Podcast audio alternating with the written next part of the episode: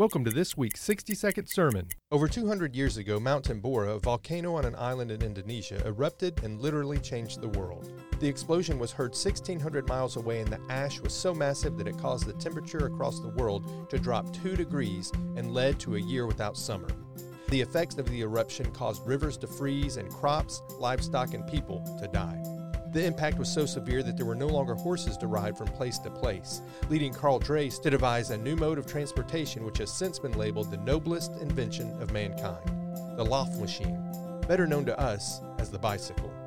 In 1 Peter, we are told that we are a chosen people, a royal priesthood, a holy nation, God's special possession, that you may declare the praises of him who called you out of darkness into his wonderful light.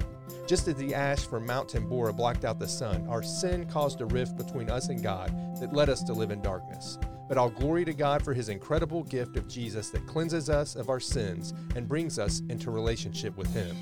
We hope you've enjoyed this week's 60 second sermon